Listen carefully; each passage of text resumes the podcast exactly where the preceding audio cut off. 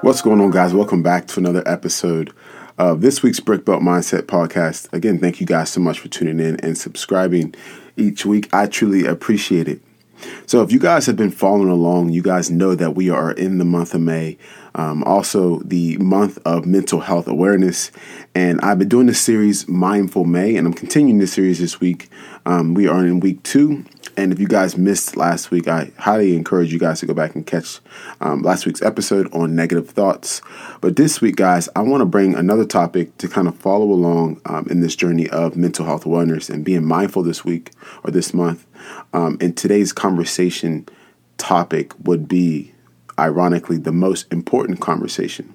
Something we forget when we're going about our day is that we are the most important person that we talk to each and every day. And it's important to remember that each conversation we have with ourselves matters. It's important to remember that each conversation that we have should be truthful.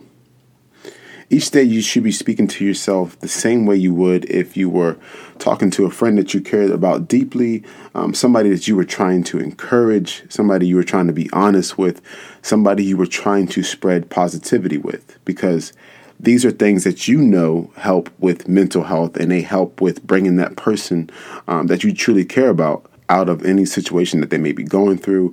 And you know that it just truly brings them joy, fulfillment, and peace. And I'm sure we all have those friends that we know that we have to be extra intentional about how we talk to them or extra intentional about our conversations and what we say to them. Those same exact rules apply to yourself. And I think we forget that because we don't treat ourselves as a priority and that we matter because truthfully, we forget about ourselves a lot of the time. A lot of us that are going through this journey in life and we tend to take care of everybody else or we tend to put our feelings and our emotions on the back burner, we forget that we're a priority. And it starts with the conversation that you have with yourself. Having those rules that apply to you having those standards that are set are the only way to ensure that you become a priority.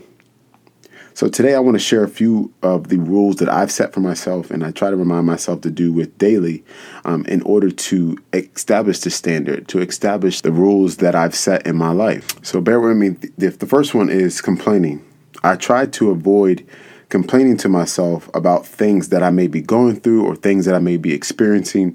Now, I'm human, so complaining is is impossible and inevitable to avoid. Um, but I try to avoid complaining and existing in that complaint and thinking to myself that that's the end all be all.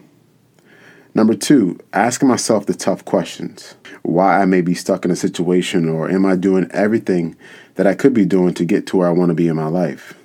And then the kicker is being honest with myself after asking those questions.